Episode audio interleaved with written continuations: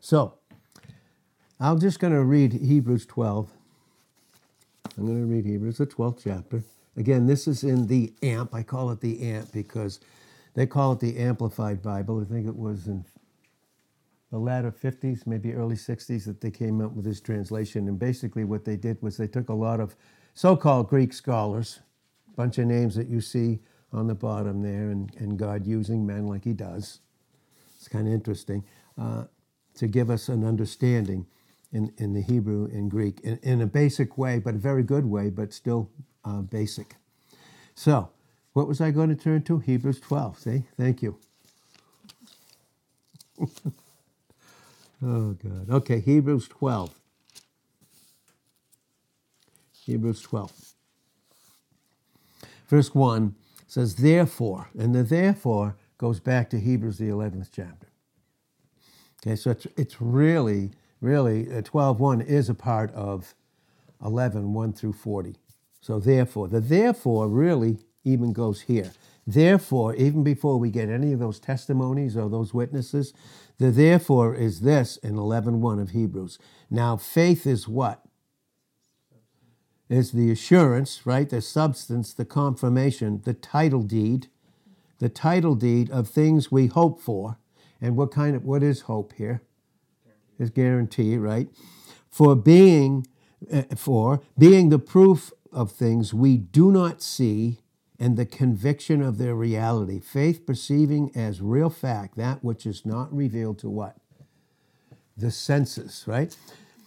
To the senses. So when it says therefore, what it's, what it's showing uh, in these verses, again in verse 2 for by faith, which is trust and holy fervor, born of faith, and faith is what? It's absolute, complete, total dependence upon who Christ is and what he's accomplished, right? For by faith the men of old had divine testimony borne to them and obtained a good report. They had a good report, right? So that's what it's saying. So the therefore is showing you, and all those other men and women, they became they became the witnesses, and they had a godly testimony of the reality of dependence in Christ and what it accomplished. Okay, that is all the way down here in, in 12.1 therefore since we are surrounded by so great a cloud of witnesses and what is a witness? What do they have? What does a witness have? If they appear in court what do they have? What are they giving? A testimony a testimony of facts that they have seen right who have borne testimony to what the truth. In the Amplified, you'll see that word capitalized because it is literally referring to Christ. So, because of that, therefore, since we are surrounded by so great a cloud of witnesses who have borne testimony to the truth, let us strip off and throw aside every encumbrance and unnecessary what? Weight. And because if we don't, what does it lead to? That sin which so readily and deftly and cleverly clings to and entangles us. And let us run with patient endurance. That's interesting, right? Patient endurance. How many remember again the two Greek words for the word patience? Yeah? Hupomone. Macrothumia. And what do those two words deal with? How in whatever in whatever way that we relate to God and whatever way that we relate to each other, do these two words of that one word patience have to do with how we relate to one another. Okay? How many remember? Okay, so hupomone deals with circumstances and situations. In every circumstance and situation, right? What is God teaching us? He's teaching us dependence, but for us to be dependent uh, and, and to give our wills over, what is he teaching us first? We must be patient, right? And isn't it love that teaches patience? Where does patience come from? The natural man, natural thinking? It doesn't. It doesn't come from that. Where does it come from? from who God is, and God is love. So that's what he's teaching us, right? Let us strip off and throw aside every encumbrance, unnecessary weight, because if we don't, what? It's sin that entangles us, and let us run with patient endurance. What is macrothumia? It, yeah, it's long suffering, long, stretched out, right? Patience. What is patience? What kind of a race are we in? 50 yard dash, 100? We're, we're, what are we in? We're in a marathon, right? We're in a marathon. But are we running separate from each other in this race? Nope. We're all running with one mind and we have one prize in mind. And who is that? That's Christ. That's what we have, all of us. So here it says we have that patient endurance. So macrothumia is what? It's dealing, it's it's bearing up under negative, evil people that constantly come against us, right? Do we have do we have thoughts that come towards us individually that are evil? And they are. And they are. And that's why, again, that's why we need prayer. If you look at Ephesians, the sixth chapter, verses 10 through 17, you're going to see where Paul in 18 and 19 said, Listen, pray. We need prayer. You can put all the armor on in which necessary. You can have all that armor.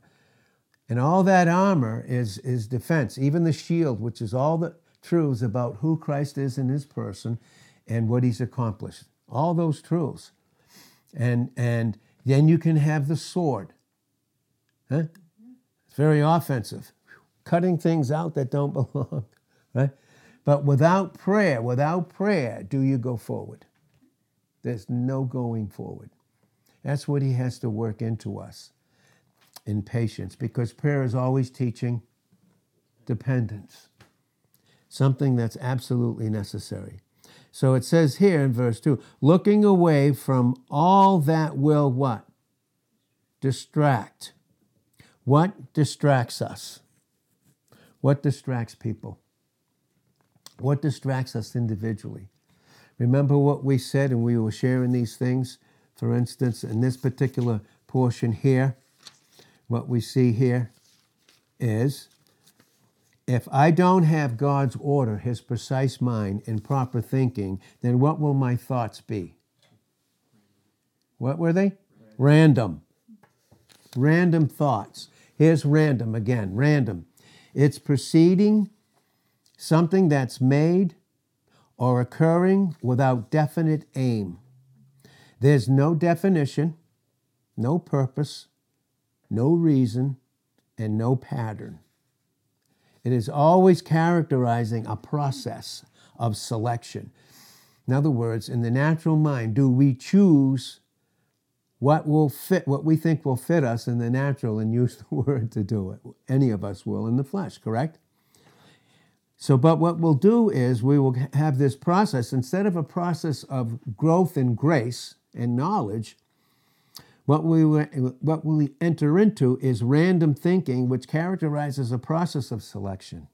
We're going to select certain areas in which each item or set of thoughts and emotions has an equal probability of being what? Chosen. Boy, we're left with choices, aren't we?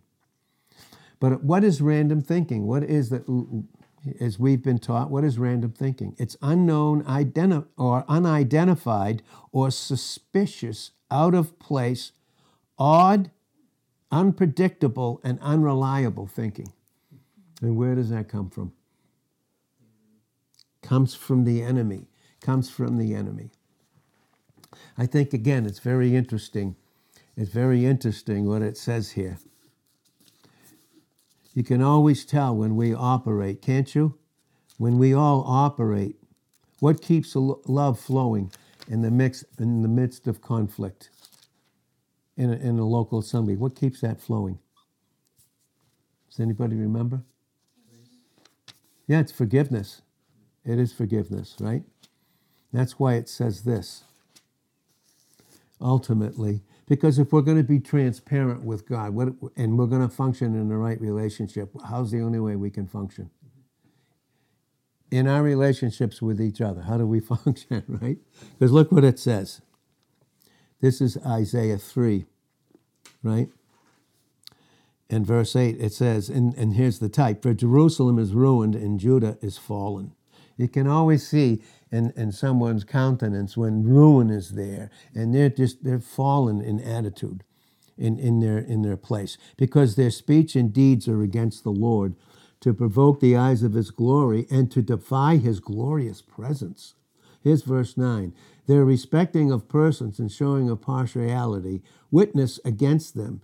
They pro- boy, they proclaim their sin like Sodom, they do not hide it. Woe to them, for they have brought evil as a reward to themselves. So, in other words, what it's saying is their own countenance, right? Their own countenance testifies against them. What does that mean? Their own countenance testifies that they're opposing themselves. They're actually opposing themselves, right? Through what kind of thinking? Random thinking, random thoughts. Random thoughts. What always will allow us to be brought to a place where we can be reconciled with each other in every single area? What is that?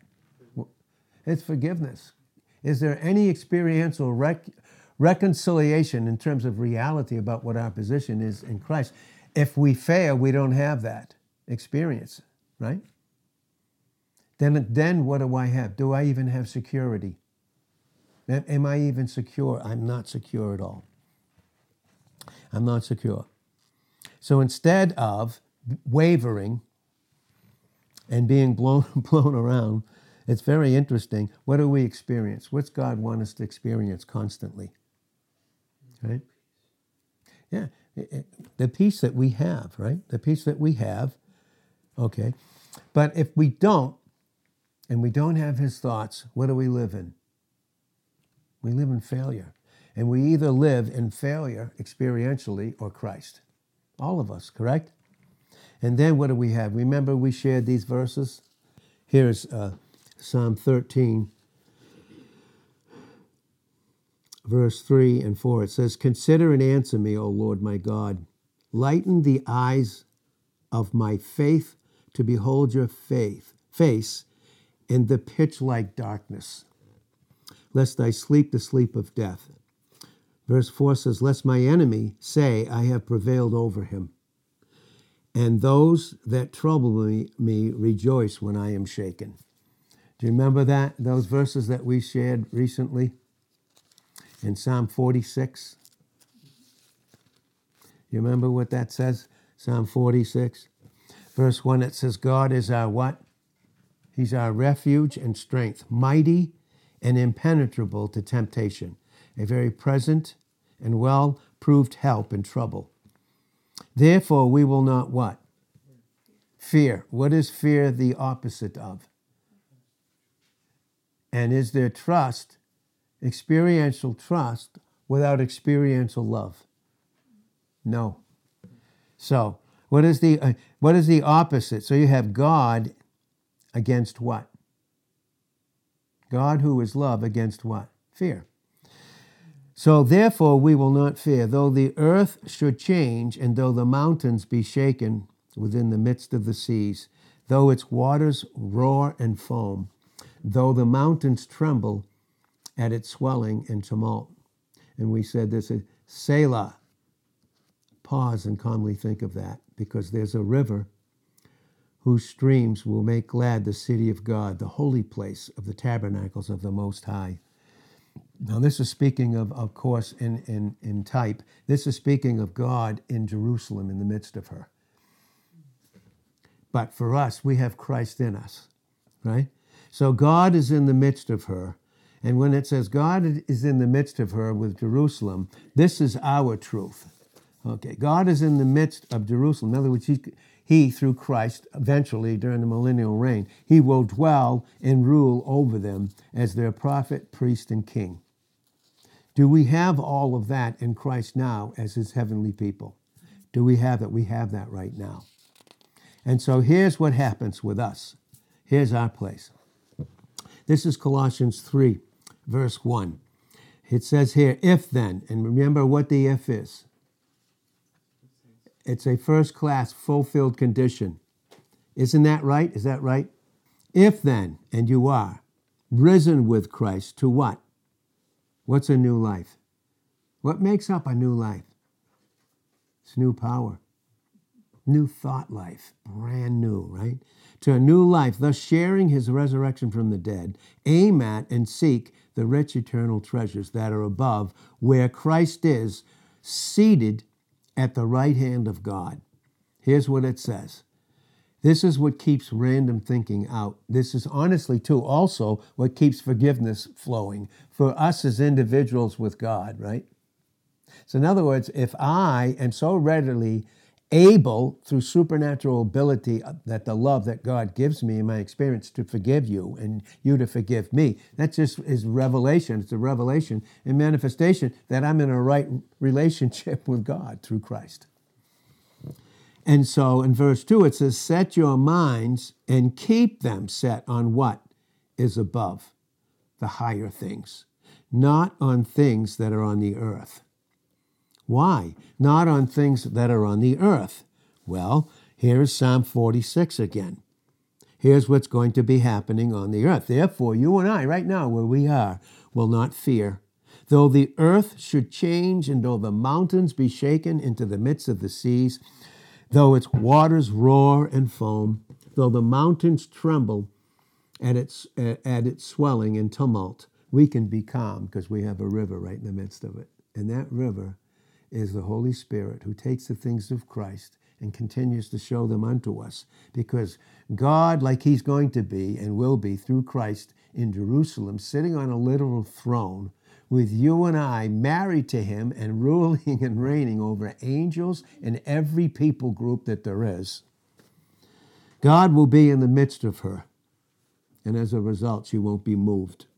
She will not be moved. Remember, to be moved. We said that Hebrew word was mot, M O W T, mot, and, and, and we won't ever slip.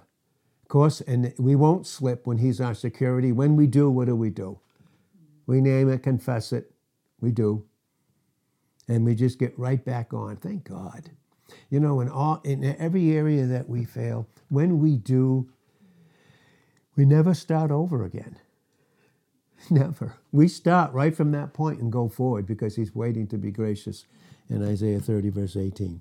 So, like the earth and all those that function under the prince and power of the air, they're going to be they're going to slip they're going to be carried away they're going to they're going to be fallen down they're going to be exceedingly ready for a fall if they haven't already fallen and this has to do with these random things these thoughts because even this verb in the original Hebrew, this verb, it occurs as a figure of speech. And speech has to do with what? Thought. And it's always referring to what? Great insecurity. That's random thinking. Great insecurity. Great insecurity.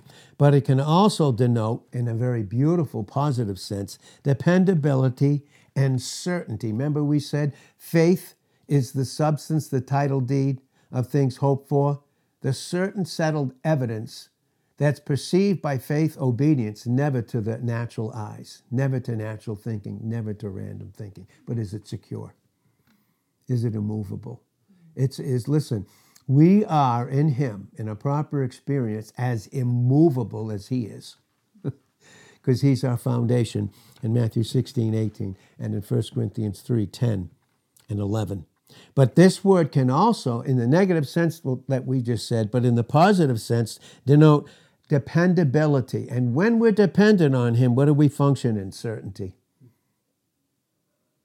Only, though, when the will is given over to God. We say no to that random, no to those random thinking, no to those random thoughts. We are going to function in, in the Hebrew calls this hased. Hased uh, is it's it's spelled C H E S E D. Hased. It's pronounced. You don't pronounce the C. Hased. Wow, I said it right. Hased. You know what this speaks of? Loyalty, faithfulness, the steadfast, unchanging, immutable loving kindness of God towards you and I. It is God's unfailing, steadfast love that always goes beyond our natural ability. That's why we must completely depend on it. It just goes beyond our ability. Even in Ephesians 3:19, it says his love passes knowledge. I mean, everything he's teaching us, he's teaching us from who he is. And who is he? God is love, right? And everything else, everything else might fail but and fall off eventually, but does love in 1 Corinthians 13, 8. No. This speaks of the vastness and completeness of God's unfailing love and reveals and emphasizes the unchanging character of God in each individual in Christ in their proper image. When we function in that, we are immovable. We become immovable. And he takes away those random thoughts from the enemy that create distance in our experience from God's way, his word, and his will. He, and why? And this is the reality. We're going to close this very soon this morning. God loves us in his unchanging faithfulness. Do you know why? He loves us in his unchanging faithfulness to himself. God has invested himself in each of us. Can't fail. Cannot fail.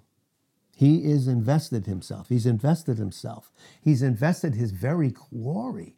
I mean, honestly, you know, when we receive something we don't deserve, which is grace, it actually glorifies him. That's why it's it's crazy to think that I'm operating in humility by saying I'm not worthy, I can't do that, I can't receive it. It's that's pride. It's the opposite. you know? How instant is his love? How instant does it flow? Even when I fail and I confess it, how instant does his love flow for me? I mean, instantly. What kind of love should we love each other with? And he's teaching us. What kind of love does he love us with? It's instant love. He's, he's waiting in our experience to be gracious the way he's already met us in our position in Christ. So, what do we have? We have God's love towards us and his unchanging faithfulness. It has to do with himself. What do, what do we mean by that? Remember in Genesis 22 and verse 8, when Isaac, strong, young, strong, not little baby Isaac, he wasn't carrying a little baby boy up there, I'll tell you that.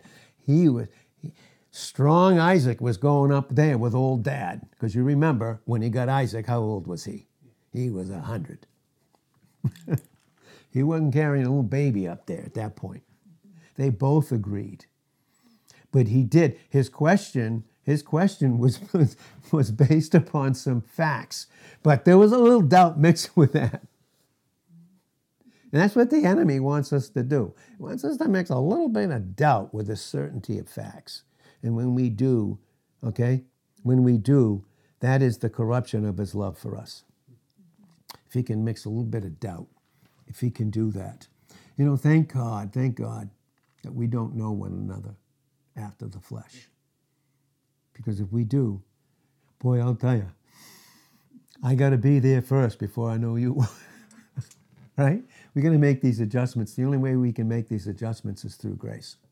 It's the only way possible for us. And so what we see again here is that that's when that's when Abraham said to Isaac, my, he said, My son, God will provide himself with a lamb. Now, God had to provide for himself before he would ever provide for us in an unchangeable way. That's why it doesn't fail. That's why everything about us, everything about us does not fail. Okay? But all it does, all he desires to do is to continually enrich us in the light of that same love life that he has made each individual's. You know what this does away with? Questionings. Questionings. It does away with suspicion. That's why it's good to be, when we're weak and we're frail, we need to be transparent with each other. If we have issues with each other, we should go to who first? God, and then go to each other alone in transparency and love, right? To go in love. Because is there going to be is, is there going to be confrontation and conflict in relationship? Yeah, but is even the conflict, the battle, isn't that the Lord's?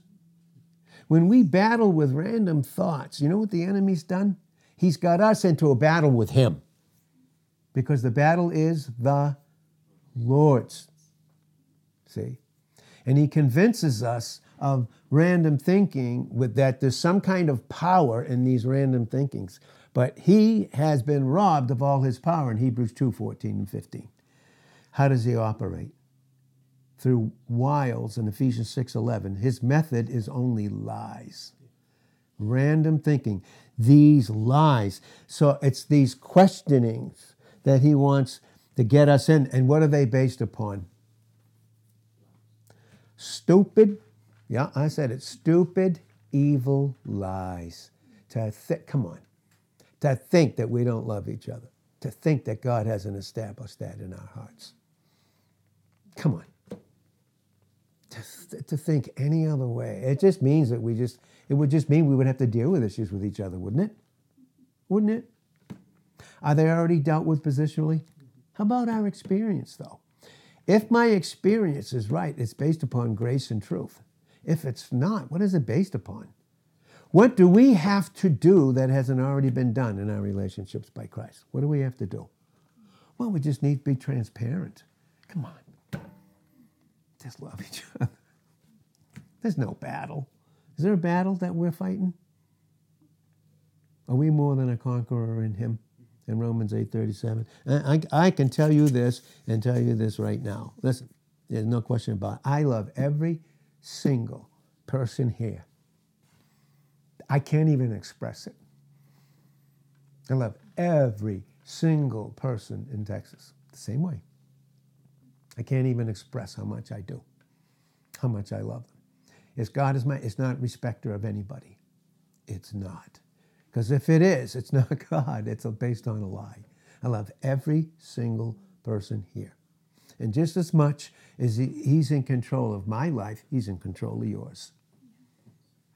He is. He knows what he's doing. He knows what he's doing, even in the midst of the storm. And I'm going to tell you the storm, even when they were on that lake with Jesus in Luke, the eighth chapter, it was the enemy that whipped up that storm. They took in by sight that storm. And what were their thoughts instantly? Fear. It, you know, it, it, fear and insecurity, deep insecurity. And then they had to wake him up. It's like us trying to wake God up with our prayers, like he's sleeping on us. I don't know. If you read Psalm 121, you know, he doesn't sleep. He doesn't slumber. He doesn't sleep on us. You know, he doesn't. But the enemy wants us to sleep in our experience. Does. He does. But the, the reality is this. The reality is this. Listen, that God is love. He's our proper memory. Did, did, you, did we hear that? Huh? Memory? Was there failure? Is that who we are? Is that our proper memory? It's not. It's not at all. We have a proper memory. We have a proper image and we have proper reflection. Now, reflection just simply means that I have a clean, pure conscience and memory instant, instant, instant grace, instant forgiveness, instant love, instant oneness, instant going forward, instant going forward with a memory, our constant memory and a cleansed conscience is constantly telling us that He's in us, He's never going to leave us, never going to forsake us in Hebrews 13 5, Joshua 1 5, and countless other scriptures. And being in us, He's what? for us. And we're more than conquerors in our love for each other, in our oneness for each other, no matter what he tries. And what are we? All of us in ourselves. We're weak. We are. We're suspect. Not God's not suspicious about us. He's not. But we can we're so we're so vulnerable. We're so vulnerable. We're, we're, and we're so weak. We're so liable, liable. Even the strongest of men can hurt just as deeply as anybody else. Care who you are. And we can be a professional and hide it. A professional, what? Liar. to say that we're never, never going to get hurt. But even hurt is another, is just an opportunity and manifestation to experience his love for us. And boy, oh boy, oh boy, oh boy, listen. It's like when you can get two believers separated, when you can get two believers separated, we need the spiritual welder, right? The spiritual welder. You get two, the enemy's trying to come in and separate two individuals.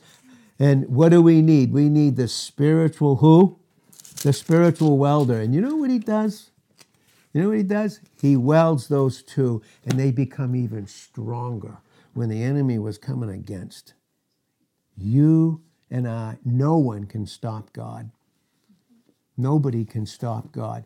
I'm not interested any longer. I'm going to tell you that right now. I ain't interested. No. I'm not gonna I'm not gonna let that so and so get me into a battle with random thoughts thinking that I have to do something because all those all those random thoughts all they do is the as we do when, when that happens is we allow the enemy to use those random thoughts to oppose ourselves in this spiritual battle no wonder, and I'm going to close with this. Just I'm just going to read these last two, and they can speak to us. Here is James. Here's James, and I'm going to read James chapter 4. And again, this is in the AMP. It does a fairly fairly decent job of the original I, I, in terms of just laying a foundation. So if you ever ever wanted to study and, and you needed something to help you. The Amplified Bible would help you very, very much, more so than a lot of these so called translations that are out. James chapter 4, verse 1 says, What leads to strife, discord, and feuds? And how do conflicts, quarrels, and fightings originate among you? Do they not arise from your sensual desires that are ever warring, warring, notice that, in your bodily members? War, random thoughts, getting us into a battle.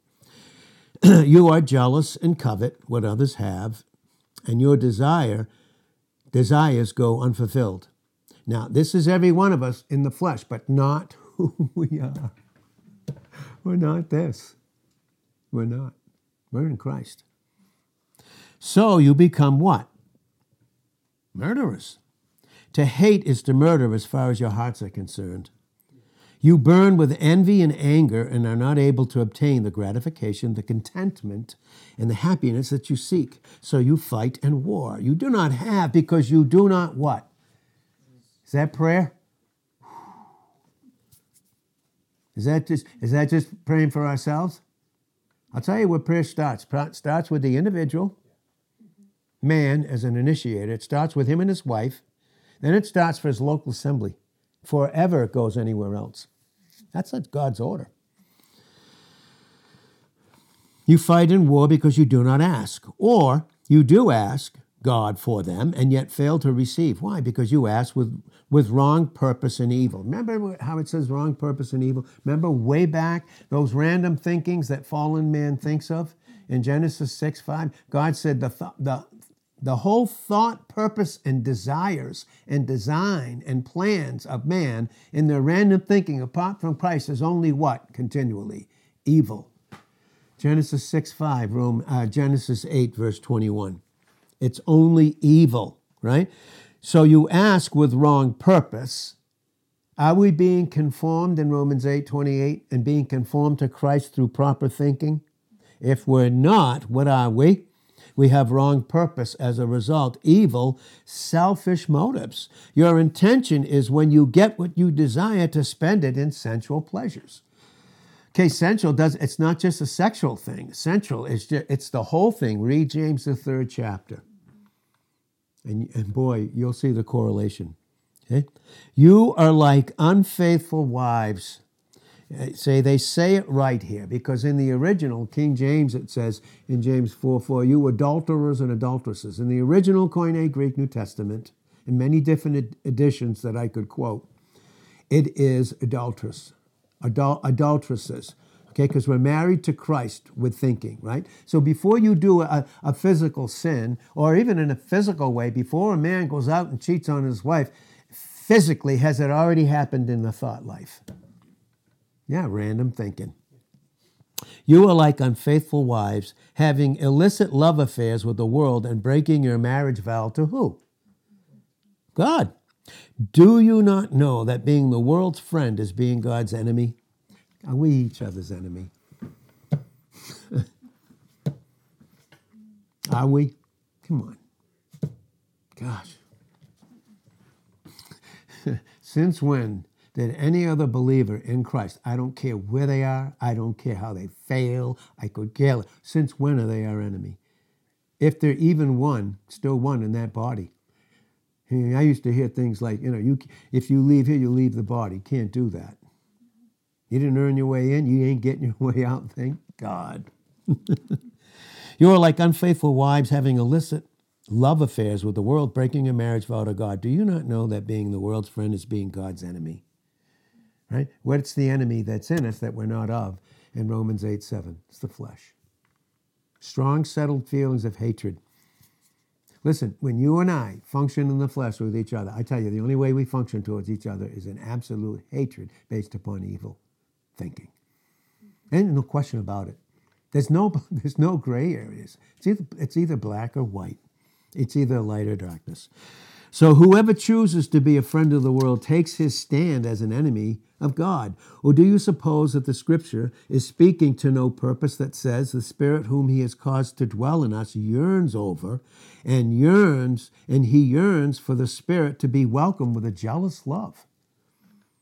You see that again, it quotes at Jeremiah 3, verse 14, and, and Hosea 2, verse 19. Now, here's verse 6. But he gives us more and more grace, power of the Holy Spirit, to meet this evil tendency and all others fully.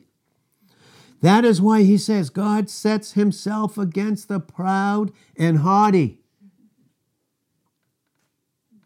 But separated, and they don't say it here, but this is the contrasting conjunction. Here's the contrast God and the flesh Right? And here's a separation. But gives grace continually to the lowly, those who are humble enough to receive it. To be subject to God. So be subject to God, be submitted to God. And in that way, resist the devil, stand firm against him, he will flee from you. You put God, you put Christ between you and the enemy, between you and the lies, between you and the random thinking, between you and the battle you're involved with, that even makes those that are closest to you will somehow become your enemies. And I want to make this clear by no means anybody leaving here, eh, God causes a distraction. I'm going to make that crystal clear. You're not a distraction. You're, you're a person that I love deeply, deeply. And there's no question about it. I may have to learn certain things, and I may function in things that I'm not even aware of that may need definition. and look, I'm, I, I, listen, you know what we all have in common? And uh, honestly, it's the same commonality. You know what we all have in common? I don't care where we are in our spiritual, gracious, humble growth. I don't care where we are. Every, the two things that we have that are exactly the same in Christ, not in terms of experience, because we're growing.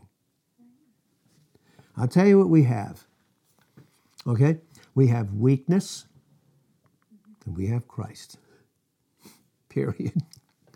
My weakness, my weakness is, is just as weak as yours. Yours is just as weak as mine. That makes me, when I don't function in Christ, just as vulnerable to random evil thinking just as much as you folks. But, but the truth of the matter is, thank God, thank God, that the distance that Christ has removed in our position, in the oneness that we are in Him, He desires to do and fill up those areas with Himself to keep out distance from each other. Isn't that awesome? I am so excited. I really am. And my but my excitement is an absolute rest in his love for me and his rest in his love for you. He knows his plan fully. And you can look at me. I don't, but I know he does. I know he does. And this I know is God is my judge. When I function in him, I want to make it clear no man, no woman leads me. He does. I say that in humility and brokenness and absolute submission to his headship over me. Absolutely. Absolutely. Isn't that great? Isn't this beautiful? In Jesus' name.